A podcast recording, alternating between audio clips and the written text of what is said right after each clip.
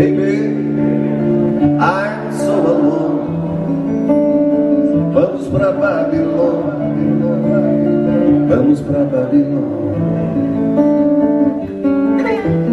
Neste sábado, o cantor e compositor Zé Cabaleiro traz a Salvador o mais novo show José, na sala principal do Teatro Castro Alves. A gente vai saber um pouquinho mais sobre essa novidade com o próprio artista Zé Cabaleiro. Obrigado por atender a educadora. Boa tarde. Boa tarde, Renato. Prazer falar com você, com os ouvintes da Rádio Educadora.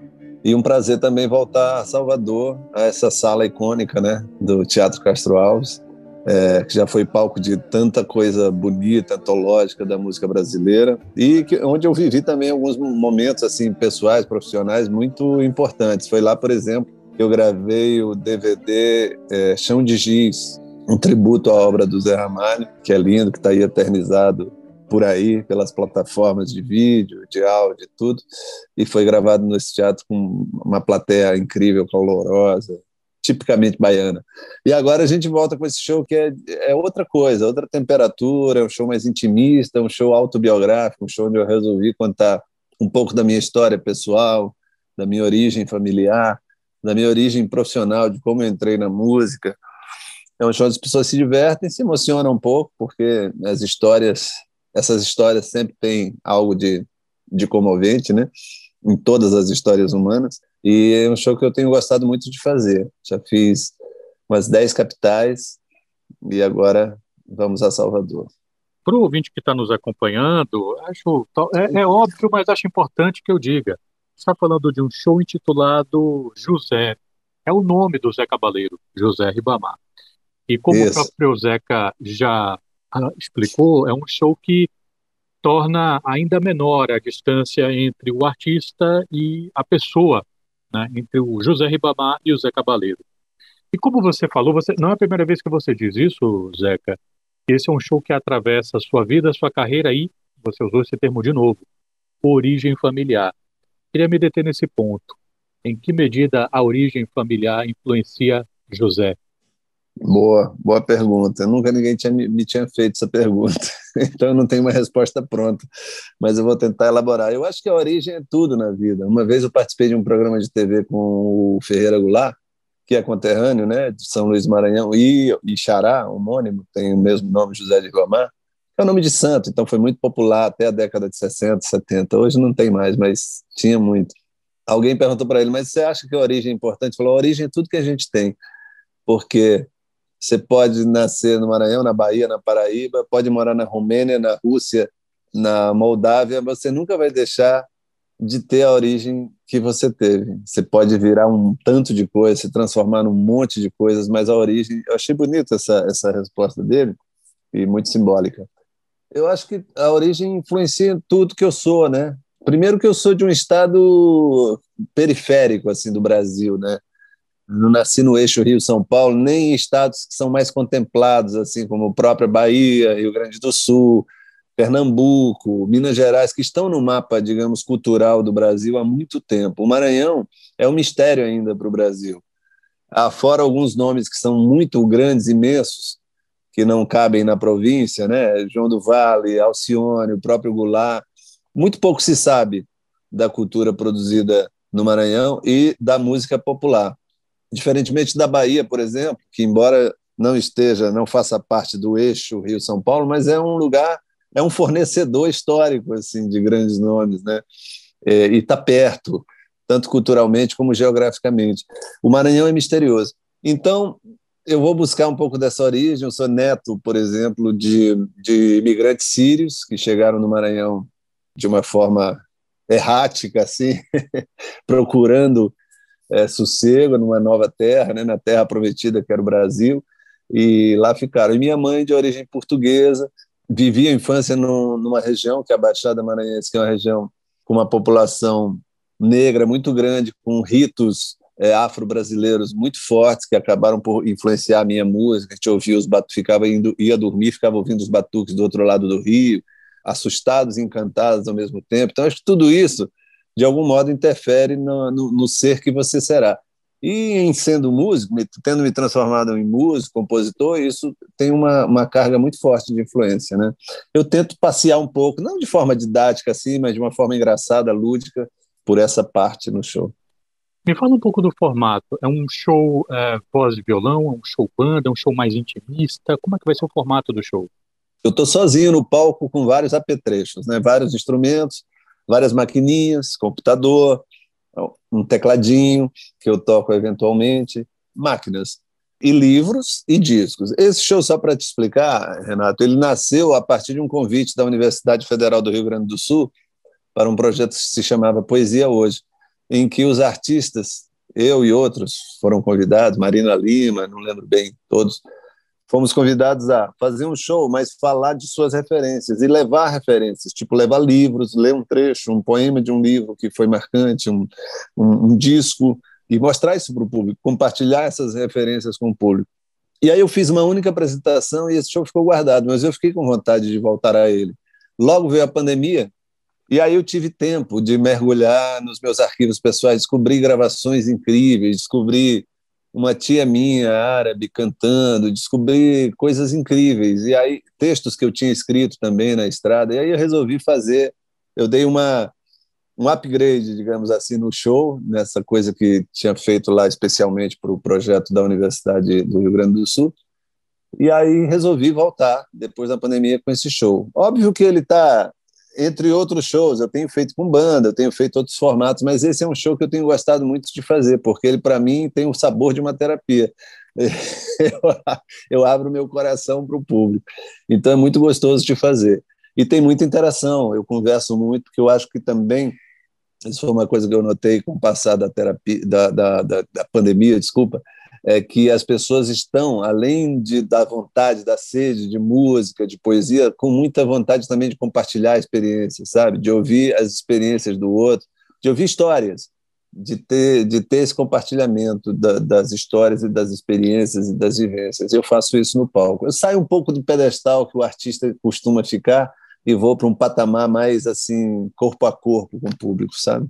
Eu estou conversando com o cantor e compositor Zé Cabaleiro, que está trazendo ao Teatro Castro Alves o show José, que, como ele mesmo disse, é um show que passa por várias referências, não só musicais, mas também literárias.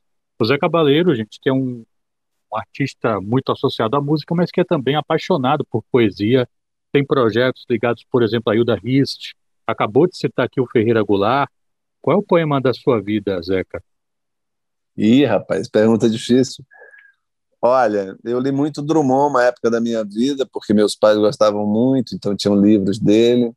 E agora, José, é um poema que foi musicado depois até pelo Paulo Diniz, virou um sucesso nos anos 70. Era um poema que eu sabia, que é quilométrico, eu sabia recitar ele de ponta cabeça, já com oito anos, nove anos, coisa assim. Tem um poema muito bonito do, do Ferreira Goulart, voltando a ele, que é o Fotografia Aérea, em que ele conta a passagem de um avião pela cidade de São Luís, que é um poema assim, uma coisa assombrosa, de bonito, de, de belo, que comove a gente. Eu não sei, saberia dizer um. Eu leio alguns, leio poemas curtos, né, para não também chatear demais o público que está ali em busca de música, dos sucessos e tal. Eu leio alguns poetas brasileiros e não só, e internacionais, universais assim. Mas escolher um poema é difícil, né? Como escolher uma canção é muito difícil, né? Estou aqui imaginando qual foi esse poema do Ferreira Goulart, porque eu li a antologia dele que saiu pela José Olímpio, tem pouco tempo, e eu tenho uma memória, assim, de alguma coisa. Não lembro se é havia um pássaro, que o Ferreira vai se perguntar, assim, sobre o atravessamento e a continuidade do voo e a nossa percepção. É muito é. sensorial, assim, o poema dele. Muito, muito, muito. Chama-se Fotografia Aérea, esse poema a procurar. Dever de casa aqui para a gente. Zeca, eu queria aproveitar que né, toda vez que a gente tem a oportunidade de conversar contigo para atravessar outros assuntos, se você me permite. Claro, com prazer. É, na última semana, Margarete Menezes, baiana, fez 60 anos e o ECAD, que é o Escritório Central de Arrecadação e Distribuição, que recolhe os direitos autorais para fazer os pagamentos aos artistas, é, divulgou um levantamento das gravações com ela que mais tocaram no Brasil. E é, um, ah, é? Dueto, e é um dueto com você. É mesmo? último Olha, que post. surpresa. Pois é, Olha. último post do disco do Zeca, o disco do ano. Vou pedir para os ouvintes escutarem um pouquinho da música para saber do que é que a gente está falando. Claro. Amo, reclamo, protesto, protesto, reclamo. Diz a canção que me empresto, não presto, mas eu te amo. Te dei amor, é flor, afago. Não devo, não nego, não pago. Pego tua mão e não me sinto só e não me sinto sem. Solidão é língua, língua de ninguém. Só o coração sabe ruim direção que seguir na louca estrada. Nada, nada brilha como os olhos de quem ama. Chama que inflama o dia, bota poesia, sol da canção.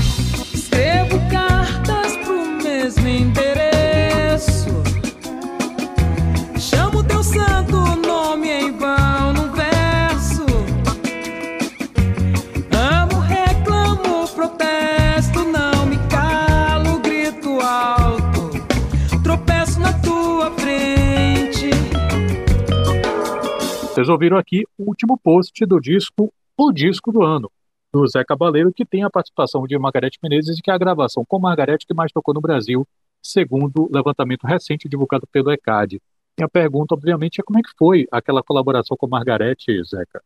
Cara, olha, antes de tudo, quero dizer que eu sou um grande fã da Margarete, acho uma artista incrível. Mesmo antes da gente se conhecer, eu já curtia o trabalho dela, a presença de palco, aquela força que é muito dela ali, aquela potência de voz que ela tem, né? Sempre admirei.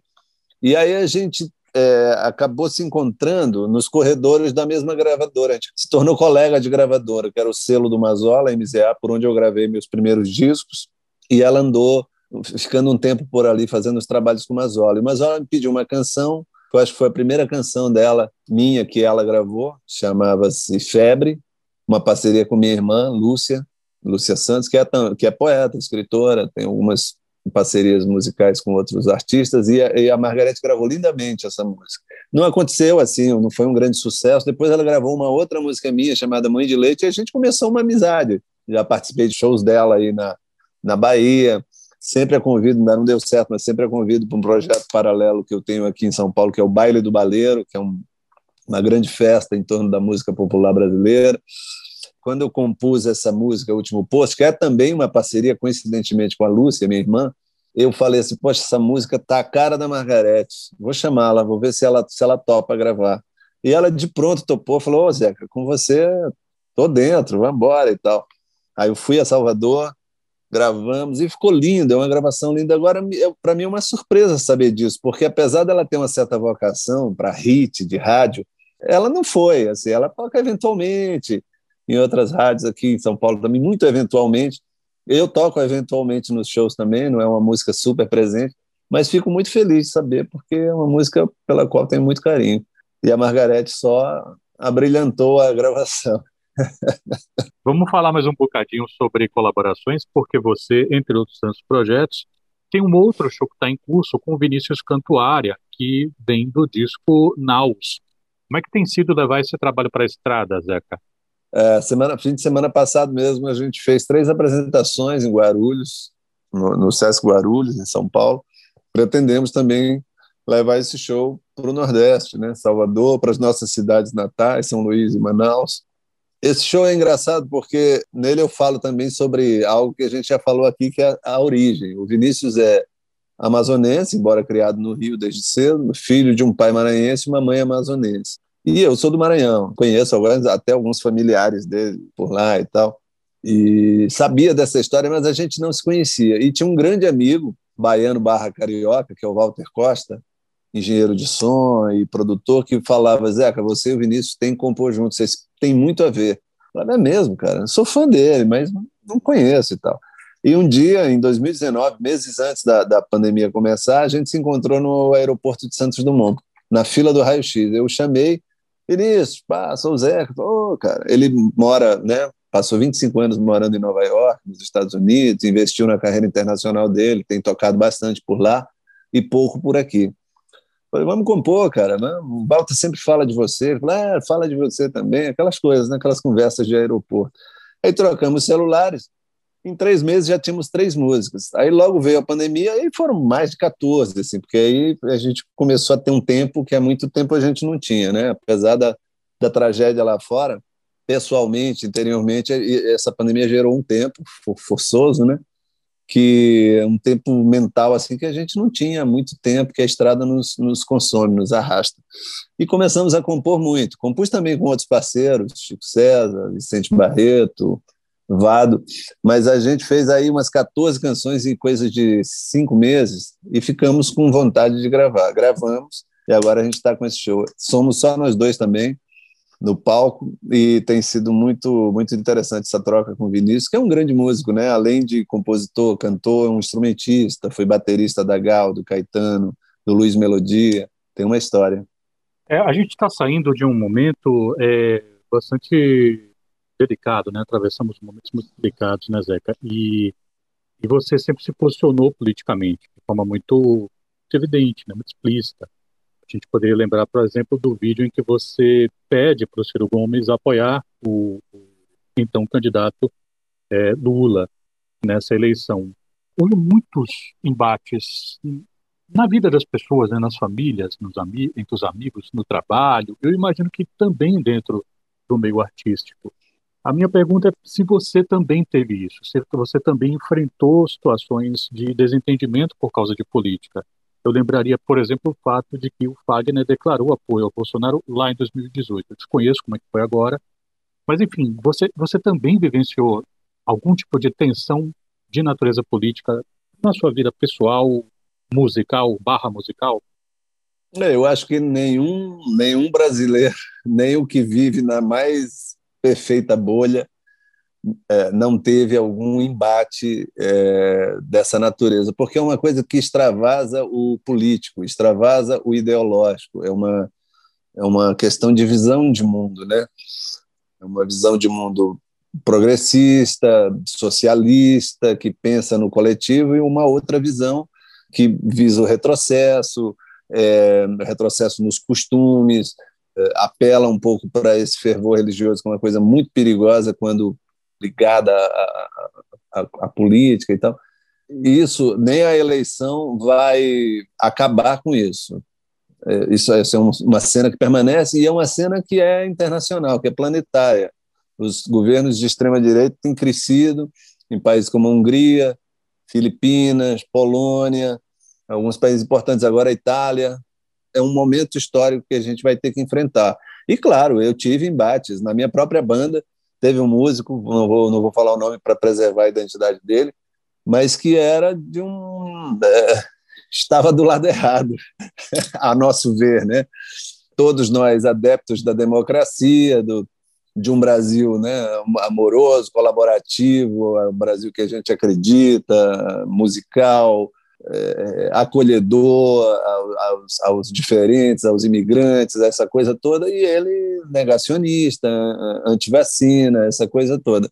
E eu exercitei ao máximo o meu, meu espírito democrático, vamos dizer assim, não demiti do trabalho, muito pelo contrário, fiquei tentando manter a, a, a, a relação na forma mais. Mas ficou impossível, e ele próprio se retirou do grupo vendo que era impossível, que estava difícil, é, a relação estava ficando áspera com todos os integrantes da equipe, ele acabou se retirando, que é uma pena, porque é um grande músico. Mas entrou nessa viagem de ler Olavo de Carvalho, essa loucura, que parece um transe meio coletivo. Parece que eu tenho um amigo que fala assim: rapaz, são neurotoxinas na água, as pessoas estão tomando. porque parece um transe coletivo, são coisas tão óbvias.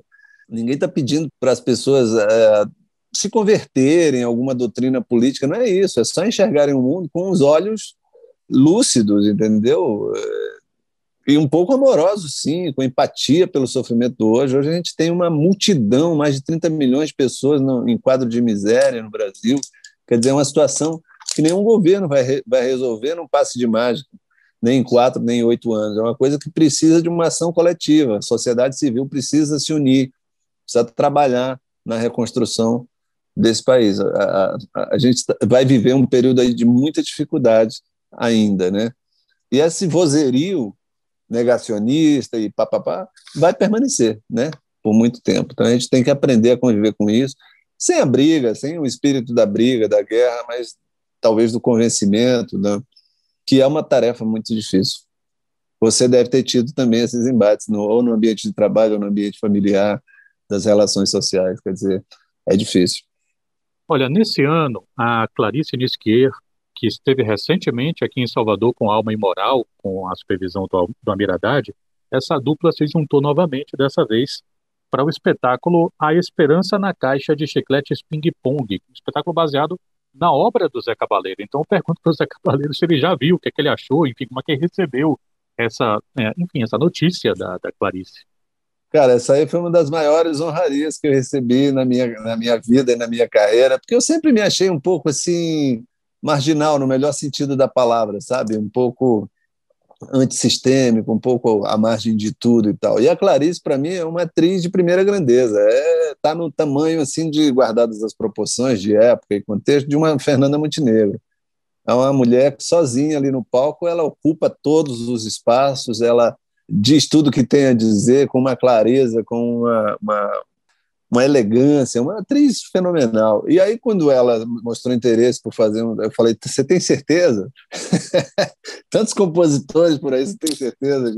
Falei, Não, eu tenho, eu estou mergulhando na sua obra e vai ficar um espetáculo incrível. E realmente ficou. Acho que ela tem também ambições de viajar. Ela está com os três espetáculos em cartaz, assim, com um repertório que ela vai mudando, né? Faz o Alma Imoral, Coração de Campanha, que ela faz com outro ator, o Issa, e o, o Esperança, que é um monólogo. Figura incrível. acabou de fazer uma temporada no Rio, eu queria muito ter revisto, mas não consegui. Vi duas, três vezes já esse espetáculo. Eu fico muito emocionado, não só porque se refere à minha obra, mas porque fala de um Brasil, de uma utopia de Brasil, assim, de um sonho de nação que a gente tem, de um Brasil amoroso, de um Brasil é, exuberante em natureza, em cultura, em amor mesmo, né? Amor ao, ao, outro, assim. É muito bonito e é uma aula, é uma aula de Brasil, assim, é uma, uma aula de história. Espero que esse espetáculo vá também a, a Salvador. Zeca, você vai tocar no seu show, só para voltarmos aqui para o seu show nesta última pergunta, no seu show aqui, o José, você vai tocar alguns sucessos, apesar de atravessar outras canções, outros cancioneiros, você vai tocar alguns sucessos seus, como Babilon, Telegrama, enfim. Uma vez, em entrevistas anos atrás, você me falou que tão importante quanto é, ter sucessos é forjar novos sucessos. Você ainda pensa assim?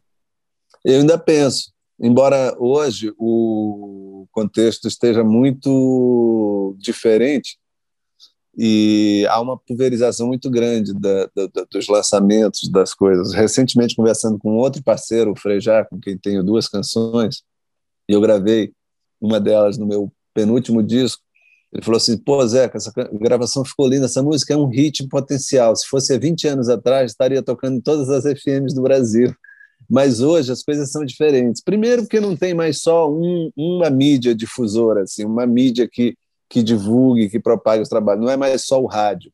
É o rádio, mais plataformas digitais de áudio, mais YouTube, mais aquilo, mais isso, mais podcasts. E, então, assim, há uma, uma pulverização mesmo, sabe? uma diluição dos meios de, de propagação, de divulgação da música. Eu lembro, por exemplo, né, já passei de 50, então lembro dos anos é, 70, quando o artista da música emplacava, por exemplo, por exemplo, um clipe no Fantástico, no dia seguinte, todas as rádios brasileiras estavam replicando aquela aquela música. Era um golaço, era uma consagração, cara, um clipe, uau, um clipe no Fantástico. Lembra disso, né?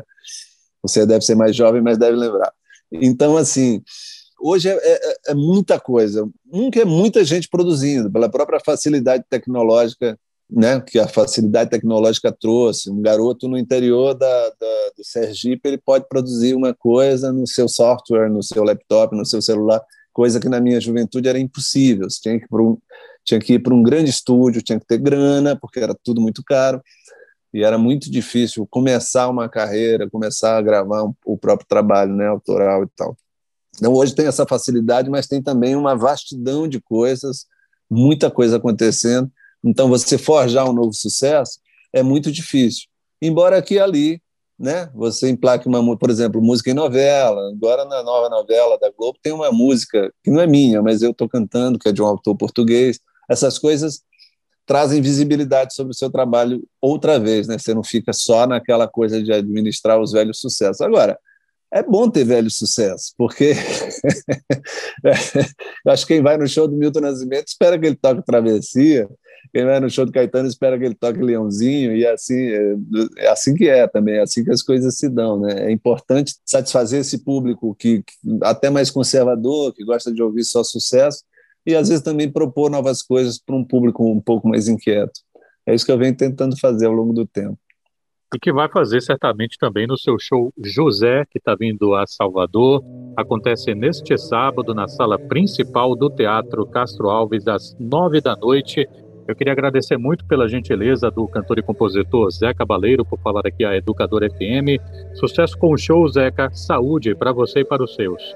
Muito obrigado, Renato, pela boa prosa. Saúde e sorte para gente. Eu não quero aquele peixe na boca crocodilo, braço da Vênus de acenando